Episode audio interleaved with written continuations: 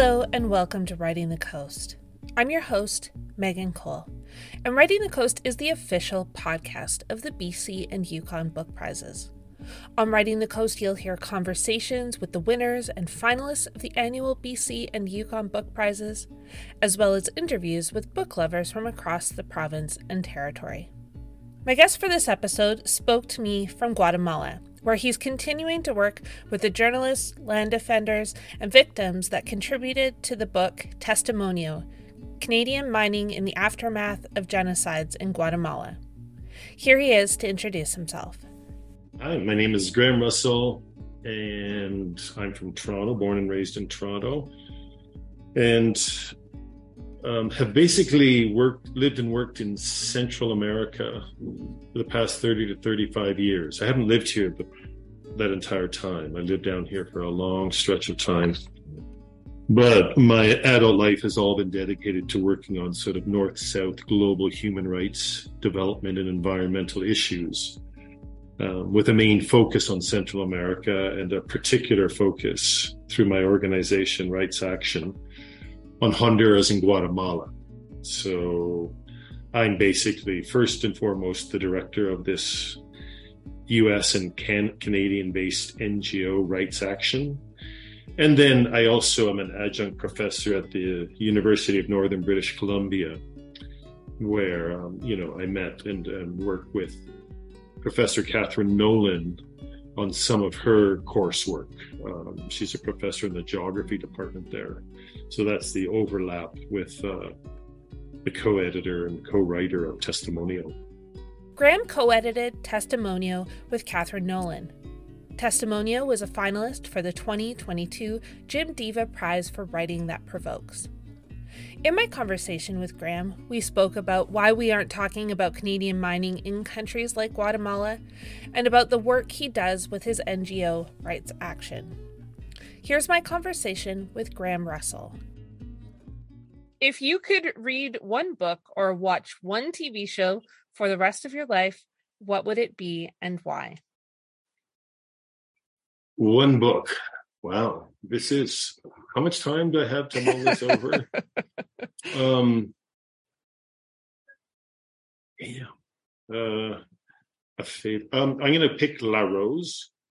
Uh, first one that comes to mind by Louise Erdrich, and uh, she's a indigenous writer uh, in uh, inside the United States. So I guess an American Indian woman writer lives in the North Minnesota area, and she is one of my go-to authors. And I've read countless books of hers, can't even remember them all. But La Rose sticks out. And uh, you say why I like that book? Yeah, if you yeah. can explain why. uh, when you get to be my age, one's memory becomes foggy. So uh, this will be the worst promo for her book ever. But because she takes on the themes of uh, uh, the history of European imperialism and colonialism and how it played itself out post colonialism and how that played itself out inside the borders of what's now known as the United States. The settings for all her novels are in that context. Some of her novels go back to the 1800s and 1900s and into the 2000s, and then can't quite remember the dates of uh, the setting of La Rose, but it is in somewhere in northern Minnesota, and it's you know where there's a, a, an indigenous community, perhaps a reservation. I can't quite remember, living side by side with a a white uh, sort of settler colonialist community, and they've been living there for for eons. And so there's very good friends on both sides of the, the line, even as there's this deep historical context of uh, racism, land theft, etc. Uh, the same stories played themselves out inside the borders of Canada. And so the La Rose is just a beautiful drama, like very moving. And two best friends, one indigenous, one non-indigenous, are best friends, farmers, hunters, et cetera, et cetera, get along perfectly. The kids grow up together, playing together. And then it starts off with a tragic incident that um, uh, between one family and the other, and it's a hundred percent an accident, but it's devastating, obviously for both families. huge loss in one family, huge guilt in the other family, but no, no, no intent, clearly an accident. And then the story just plays itself out through this unbelievable spark to tell this story, but then there's the whole backstory that comes into it of the decimation of the indigenous people of the Americas, et cetera, et cetera. And the book is fundamentally about um, uh, reconciliation and forgiveness through truth telling, of course, and, and honesty. But it's really a story about um, healing uh, and forgiveness, but forgiveness based on truth telling and real reconciliation. And um, I just found it one of the most moving novels that uh, I've read. So that's the one that pops to mind. I recommend to anyone La Rose by Louise Erdrich, plus any one of her other novels. Yeah, I I keep going back to uh, Love Medicine is one of hers that I've read a few mm. times. Oh, there you go. Right, right, right, yep. right. Yeah. All right, uh, let's dive into uh, Testimonio. Um, I, I, wondered, Grahame, if you could start by uh, you mentioned rights action in your introduction, um, but could you talk a little bit more about uh, what rights action is and and the work that you do? Uh, rights Action is a small not-for-profit organization with, uh, legally speaking, so-called tax charitable status in Canada and the U.S and I've I've been sort of the director of, of a tiny, think tiny. I'm down to one full time staff person myself, which is myself. Um, for the last eight years, we're a tiny operation, but it works. And so for 27 years, Rights Action's been working significantly in Guatemala and Honduras, and at different times in Chiapas and in El Salvador. And there's sort of two main things we do. Um, one is we directly fund uh, community defense struggles with as much grassroots funding as we can get them. We're not a fund, we're not a foundation, we don't have an endowment. It's sort of a money in, money out operation, depending on donations. And as long as money's coming in, money goes out. And so, for example, we can come back to this in the book Testimonio, uh, Rights Action is it directly funds those four different mining resistance struggles. We're not the only funders. Some of them have a bit more funding, some of them a bit less. But our niche, if you will, is, is grassroots funding. We get funds into the hands of the people who are suffering the harms and violations, in this case, of the mining industry, because they're the ones that are A, suffering all the harms and violences and evictions, et cetera, and B, they're the ones sort of on the front line of their own community defense struggles. So there's a whole funding component that just is endless. And then to, to clarify a definition, what I mean by community defense struggles, and this is um, true for all the, the stories told in testimonio, these are at the same time land and territory defense struggles, uh, human rights defense struggles, and environmental defense struggles all at the same time. So we just do relentless and endless funding, and their needs are relentless. They're extraordinarily poor people. Um, they have so the the need the, what they need funds for goes from the health harms that they're suffering from the mining company, the violence they suffer from the mining companies, the forced evictions they suffer from the mining companies, through to mobilizing, organizing, and trying to protest all of the above. So there's a whole funding component that's endless. The second major component of the work is rights action focuses as much time and energy energy as we can on education and activism related to the community defense struggles. But all of our education and activism is, is aimed at Canada and the US, aimed at exposing how the Canadian and US governments, through our the government policies are contributing to these ills directly and indirectly, and then aimed directly at our companies, mining companies, sweatshop companies, for for export food production companies, etc. How our companies and investors are directly contributing to and benefiting um, from all the harms that people are suffering in the numerous community defense struggles. And then we try and motivate Canadian US citizens to a, understand this better and then get involved in sort of letter writing campaigns, political protest campaigns, and even legal cases in Canadian courts to try and hold ourselves accountable for how we're contributing to the ills um, that our partners in Guatemala and Honduras are suffering. So that's in a nutshell the working model. Yeah. And you mentioned, of course, Catherine in your introduction as well. Uh, Catherine is the co editor of the book. How did the two of you first start working together, and how did that turn into working on this book together? As part of my work with Rights Action, and this goes back to 1995, I, I organize and lead three to four sort of educational fact finding trips a year to Honduras and Guatemala. Sometimes we announce them and anyone can sign up and join. And if we get eight or nine people signing up and paying, then it's a go. Sometimes universities approach me, sometimes community groups, sometimes religious um, based groups approach me and say, We have a group of 10 people and we'd like you to host one of our trips. So I plan and host these sort of fact finding road trips. I call them magic school bus trips. Um, and it's really a road trip uh, whether it's Honduras or Guatemala or both. Um, there's sort of you start off with one or two introductory days in the capital cities and get speakers to address the broad historical framework and the current political framework. And then you travel for five or six days, um, staying in little hotels and going community to community into the communities where they're suffering the harms, um, whether it's mining industry or other sectors of the global economy, and listen, let them speak to us about what they think about mining, about hydroelectric dams, about coffee production, banana plantations, the like. And then at the end, there's a and, and all along the way, there's sort of an ongoing discussion and debate in the van. You know, what is our role as North Americans? It's mainly North Americans that would join these trips. What is our role? What is our government policy? How are we promoting this? How are we contributing to it? Um, et cetera. And then you, you know, there's the wrap up at the end of the trip and the debrief, et cetera.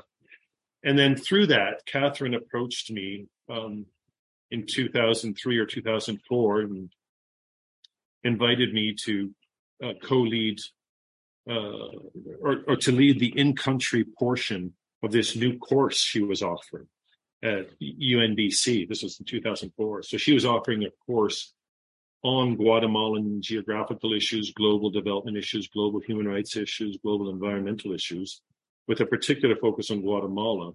And as part of her course, there was going to be a two week trip in the country to do this type of hands on learning. And it went well for us on the first trip. And then we never looked back. And, and we've done, they're her courses, but I'm, I sort of lead the in country part. And we've done them, I think, 10 times in all from 2004 forward, basically every two years. Sometimes it was every every year, depending on demand or.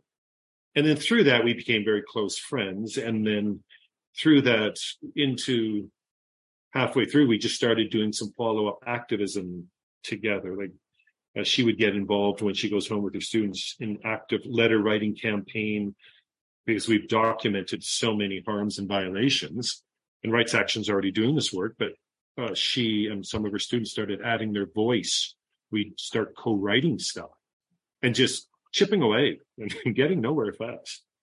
and then through that, um, sometime in 2017 or 2018, after we'd had this whole body of, you know, eight or nine of these trips in, under our belt, so much work produced. She's produced her own work, Rights Action. We produce our own works. Her students produce their works. She had one foot in the world of publishing and came up with uh, an offer to publish a book sort of summarizing all of this.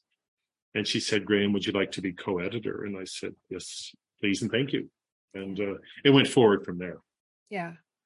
And we'll talk a bit more about about the journey to get it published uh, in a bit. But it's interesting that you um you mentioned uh you know truth telling and in in talking about La Rose uh, by Louise Erdrich because I mean the, as the book addresses and even as the title suggests suggests this book in a sense is an act of witnessing and and truth telling in itself. And I, I wondered if you could talk about the significance of of that of of hearing these stories and making sure those truths are told and brought to a wider audience um, canadian readers for example yeah it's it's it's I mean, it's almost like stating the obvious. It's just good reporting. Um, yeah. This is truth telling, but it's good reporting.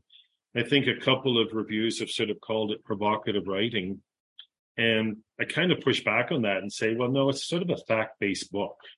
Catherine and my analysis is our analysis. And so we interpret it our way, you know, in the introduction and, and, and, and the conclusions. And we think that our, our analysis and conclusions make complete sense based on the facts as presented to us. And part of sort of putting, you know, poking certain issues is that if, you know, to take a, it's not supposed to be a swipe at the media, but if, if Canadian media were providing regular coverage on the breadth and depth of, of mining related serious problems across the planet, going back generations now and, and, and increasingly so, then a book like this would be less necessary or not necessary because it would be known to the Canadian public that uh, the um, there's very serious problems all around the globe, particularly in the global south, Africa, Latin America, parts of Asia. There is just repetitive patterns of the same stuff that we document in testimonio. And it's a major Canadian issue, which is a major argument of ours in the book. This is Canadian policy. This is Canadian government policy, Canadian investor policy, Canadian corporate policy, and a fundamental lack of political oversight in Canada and a fundamental lack of legal accountability in Canada. It, that's why it merits the media attention. It's not like it's not a Canadian story. It's just utterly, mining is utterly a Canadian story, though the harms take place in Guatemala in this place, or an endless list of other countries with other companies. And so to, you know, be a bit repetitive, if the media were giving it the coverage that it merits as a Canadian issue, a book like this would be less necessary. And it's necessary because this information is not known in sort of so-called mainstream or establishment or status quo media circles, even though there's exceptions to that. And some of the stories have gotten some media coverage. Uh, so our point is to bring it home and, and not frame it as a Guatemalan problem, but to say, hey, this is a Canadian problem, though the harms are being suffered in this place called Guatemala. Let us take you there so that you can learn firsthand from, from different writers, different journalists and from victims themselves in their own words the harms they're suffering and what they think about it. Uh, and so it's not a provocative book in the, in that sense. It's a fact-based book. But if you read stuff like what you find in testimonio for the first time, it will provoke some emotional responses. It's interesting because I had I had very similar responses reading Testimonio as I did reading um, Harsha Walia's Border and Rule because in a sense your book zeroes in on on things that she touches on in terms of the continued colonialism that exists with Canada going into um, the global south through with mining companies and extracting resources. But we aren't having these conversations. I mean they per- they percolate to the the surface a little bit like you know, as we're starting to see the uptick of people buying electric cars, there's now concerns about what that will mean for mining because where yeah. do batteries come from for yeah, electric yeah. cars? Um, but I mean, it's those are we're only getting those surface level conversations and those that surface level reporting, which is a much bigger media conversation. But you know, I think there's so much work being done to protect false narratives about what it yeah. means to be Canadian. That yes. out of sight, out of mind uh, thing that you touch on in the book. Do you think that's changing? I guess is my question. yeah. We, I was um, when I someone sent me Harsha's book well before all this, before testimonio had been finished publication, and for this BC and Yukon Books um, Jim Deva Prize for writing that provokes, and so I was obviously very glad that we were shortlisted. But I, when I saw her book on it, a year before, we'd already promoted her, her book on our listservs.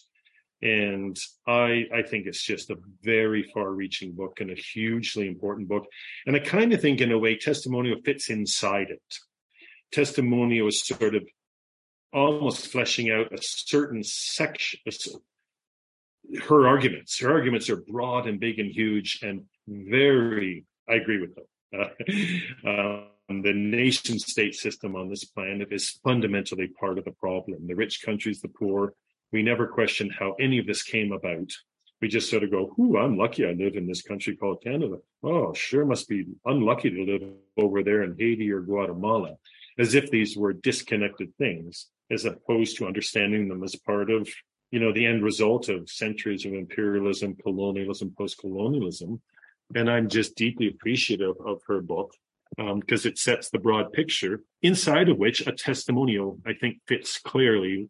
And I'd be interested to hear her comments on that. Um, but so I'm I'm heartened that uh, her book won uh, this um, Jim Deva Prize.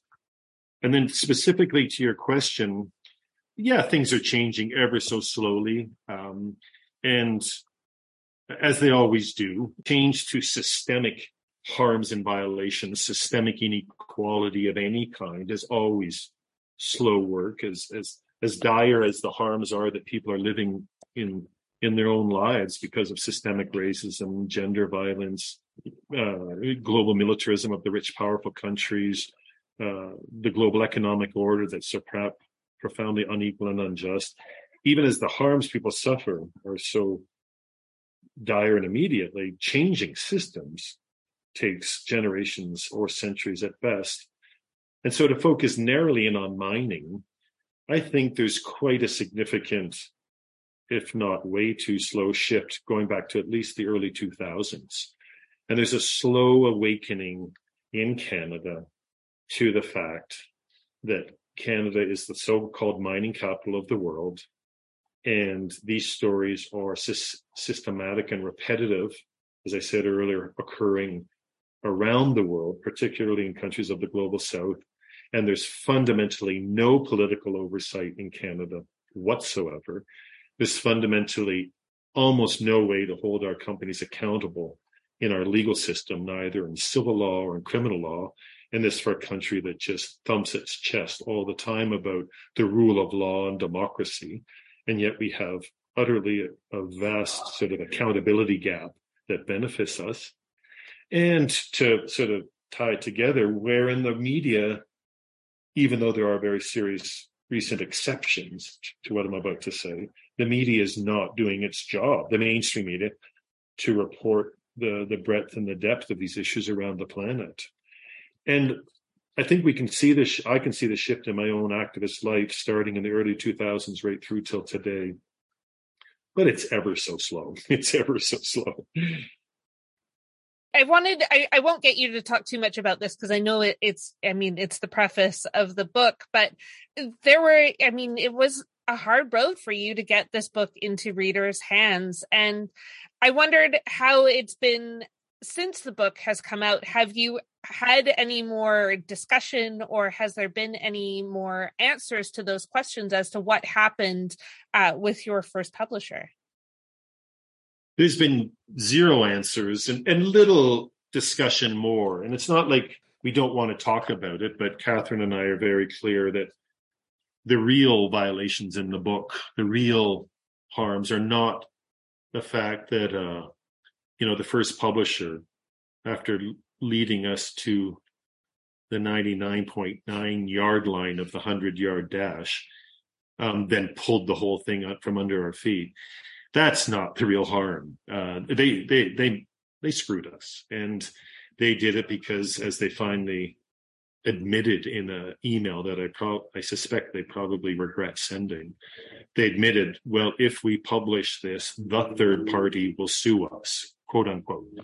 So we kind of knew by the end of the game that something was up, and fortunately, we we engaged them in a very respectful but insistent uh, back and forth communication over the course of months until they I think they were so tired of not telling the truth that one of them finally told us the truth. And that's the last we ever heard of them. Yeah. Um, but that, you know, so I, I'm just thankful they told us the truth because then we could sort of expose it. And once we started asking the hard questions, we never heard from them again. And who is the third party? We never heard um, it would take serious resources from someone to try and dig down um, through that. And I suspect they would never get anywhere because for Springer Nature is pretty significantly large publishing house. And I think they just wrapped it up and tied it off and put it away. I suspect it'll never be known who the third party is or how is it they got a copy of the draft such that threatened lawsuits or whatever. But it allowed us to then um, go forward and denounce that, which led to um, some some very you know important critical attention in Canada, and then got us sort of quite a, in our view quite a significant Canadian publisher to express interest and pick up on it. And it's trickled forward. There has been some, uh, you know, the CBC picked up on it. Uh, so the Current did a really decent interview about it. Um, and then a fair bit of sort of alternative media, or whatever you want to call it. It's gone as far as I ever thought it would go, and I'm very appreciative of it. And I hope it keeps going because I think it's it's it's fact-based reporting with a proper analysis of the role of and responsibility of Canada.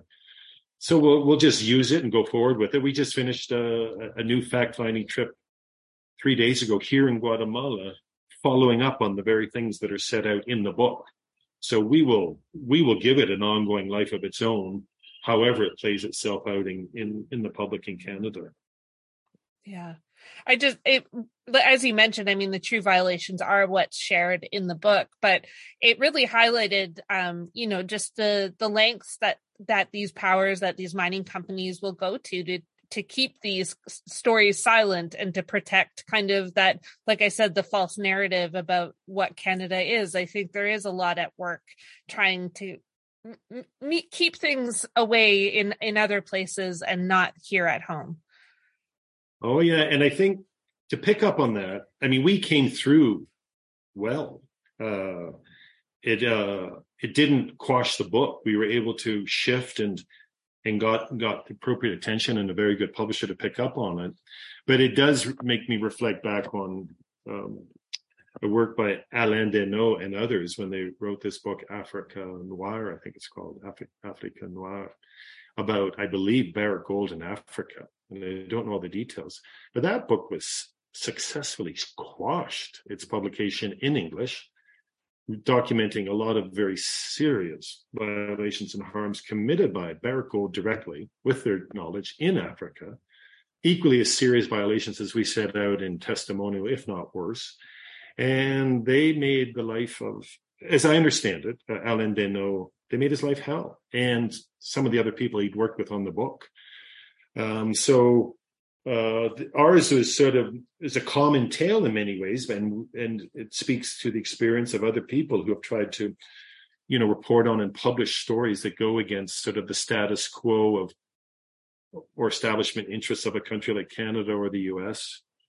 And we came through well though, and so I, I I just can't complain about it how it played itself out. But the story, telling the story is important because it is a common thing. Mm-hmm. And um, it, it makes it all the harder. It makes one realize how hard it is to tell the stories to a wide audience about what Canadian companies are doing around the world, including in a place called known as Guatemala.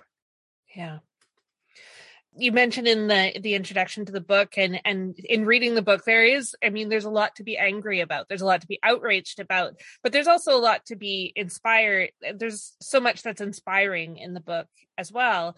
I wondered if you could speak to what's happening in guatemala these days and what is inspiring you to see change even if it's slow happening there I, I, agree with you on the premise, what you're saying about the book, and, and there's a lot that's very inspiring, particularly the the dignity and strength of the people who suffer so much, and then uh, survive so much, and then become truth tellers and protagonists in their own community defense struggles.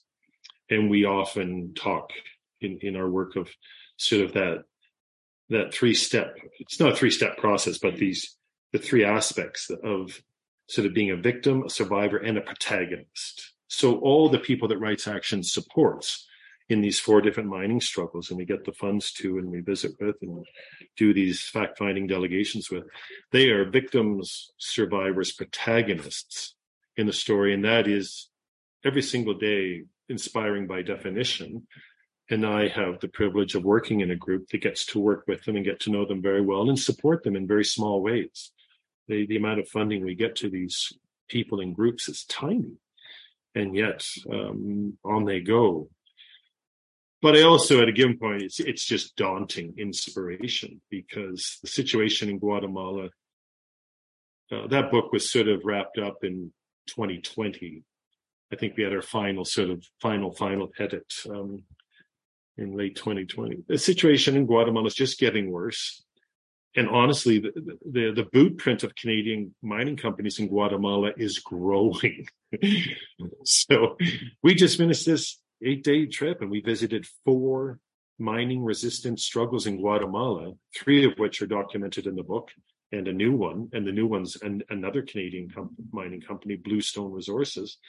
And the situations are status quo as set out in the book or getting worse. And the Canadian government continues through the embassy down here, continues to play a silent and deeply complicit role in all this.